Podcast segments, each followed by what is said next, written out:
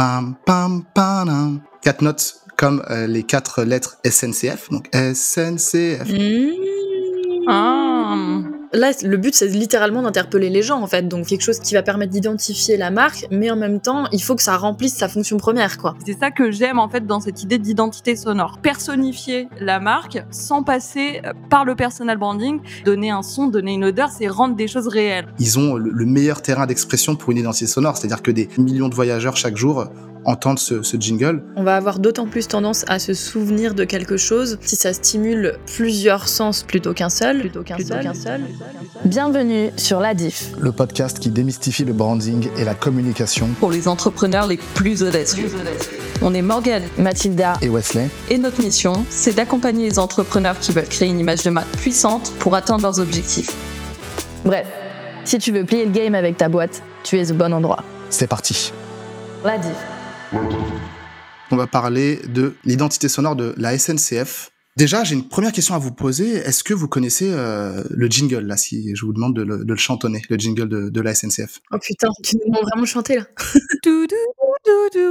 putain, je chante tellement fort. ouais, c'est ça, Mathilde.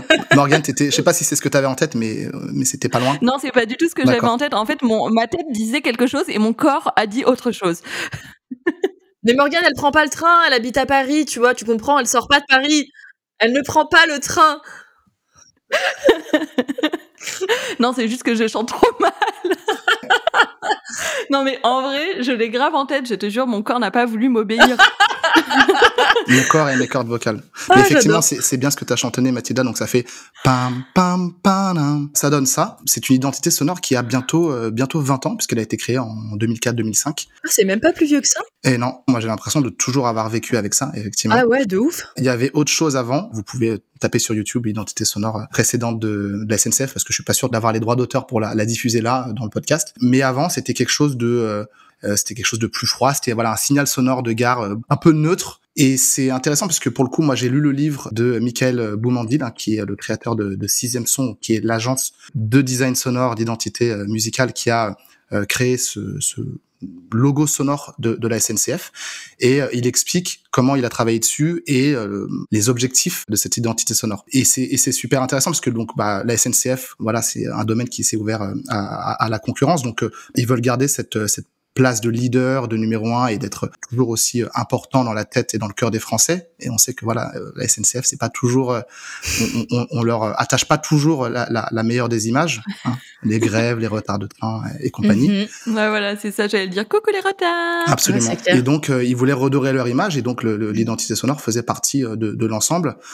Et donc en fait, ce qu'ils ont, ce qu'ils ont fait, l'équipe de donc sixième son, donc de Michael Boumandil, quand ils ont remporté l'appel d'offres, ils se sont dit tiens, on va aller analyser les identités sonores dans les différentes gares et les différents aéroports à travers l'Europe pour euh, bah, comprendre voilà ce qui marche, ce qui marche. Enfin, mmh.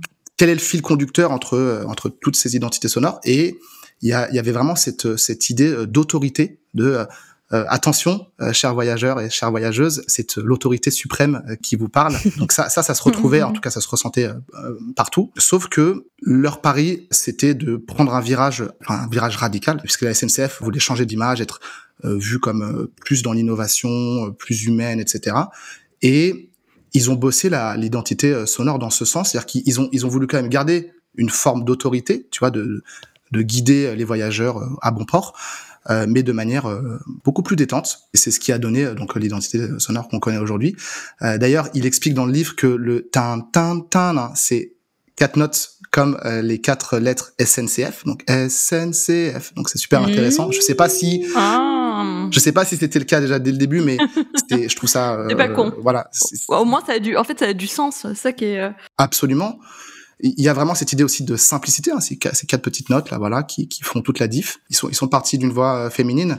Ça apporte un euh, côté aussi beaucoup plus léger, tu vois. Ça, ça fait pas autorité en mode. Metal version. C'est ça.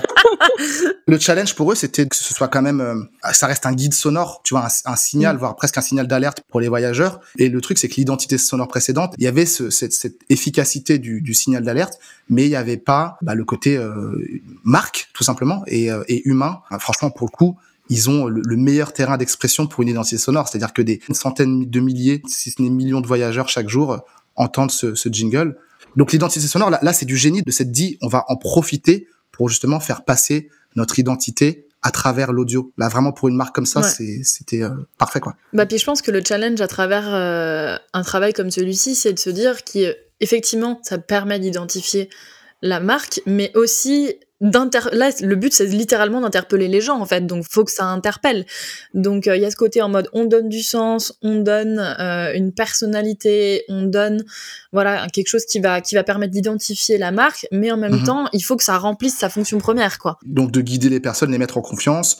Euh, il, explique, il explique dans le livre que bah, effectivement les gares, les aéroports, c'est des endroits où on peut se sentir un peu stressé parce que bah voilà, est-ce que je suis à l'heure, est-ce que je suis sur la bonne voie, est-ce que j'ai bien mes bagages avec moi, il y a du monde, ça bouscule, est-ce qu'il n'y a pas des pickpockets?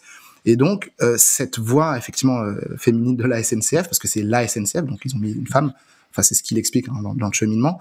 Euh, elle vient rassurer, effectivement, elle vient apporter cette chaleur euh, dans les gares, euh, dans les gares C'est vrai qu'elle est douce. C'est vrai que c'est doux, ouais. où tout va vite.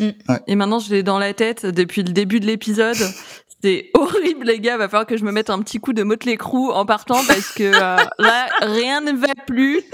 Euh, Ça y est, elle nous a casé non, son métal, c'est bon, c'est fini Ce que je trouve intéressant euh, dans ce jingle, c'est euh, bah, déjà comme tu le dis, Wesley, tout le monde le connaît parce que tout le monde est déjà passé par la SNCF, mais c'est surtout qu'au-delà d'avoir une communication qui est visuelle, c'est là où s'arrêtent les marques d'habitude. Avec l'identité sonore, ce qu'on va permettre à une marque, c'est d'être reconnaissable avec un autre sens que celui de la vue.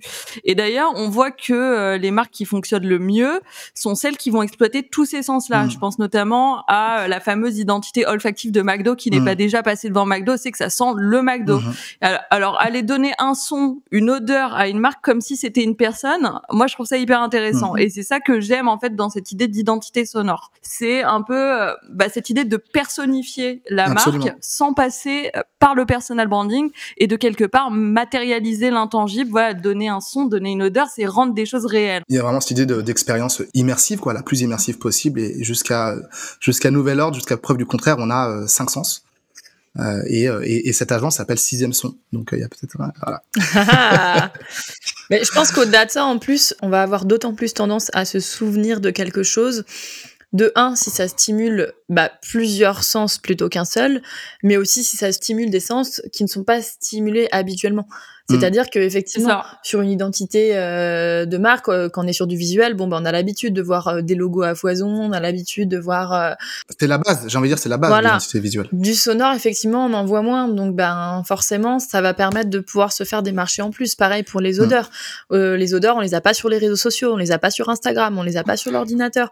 Donc derrière. Bim, dès qu'il y a un, un truc avec une odeur reconnaissable, bah tout de suite, euh, je pense que là, on, on, on active d'autant plus les, les récepteurs, on va dire, des personnes qui sont aux alentours, quoi.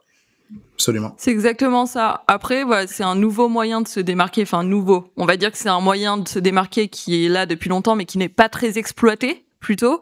Mais après, il faut que ça fasse sens. La SNCF, ça fait sens d'avoir une identité sonore parce que, comme le disait Wesley, il y a des milliers de gens qui passent et qui et qui vont prendre le train et donc c'est logique qu'ils entendent ça, ça leur sert, ça a un sens. C'est clair. Pareil pour McDo. euh, Enfin, je sais pas, moi j'ai un studio de branding, je me vois pas avoir une identité olfactive, tu vois. Mm. Hmm, ton branding sent bon. Mais c'est surtout, c'est surtout que tu manifestes comment, tu vois? Parce que je veux dire, c'est pas comme si t'avais une boutique avec pignon sur rue.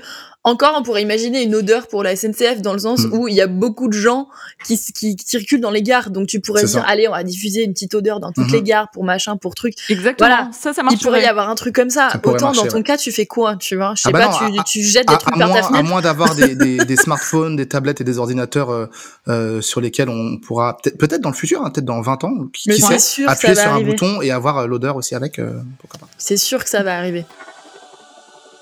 Merci d'avoir écouté cet épisode de l'Adif. Si t'es encore là, c'est sûrement que t'as kiffé. Et dans ce cas, deux choses à faire. Un, Abonne-toi pour recevoir les prochains épisodes. et deux, Laisse-nous un avis sur Spotify ou Apple Podcast. C'est important car ça nous permet de monter dans l'algorithme et donc d'aider plus d'entrepreneurs audacieux à faire la diff. Merci encore et à la prochaine. Ciao ciao.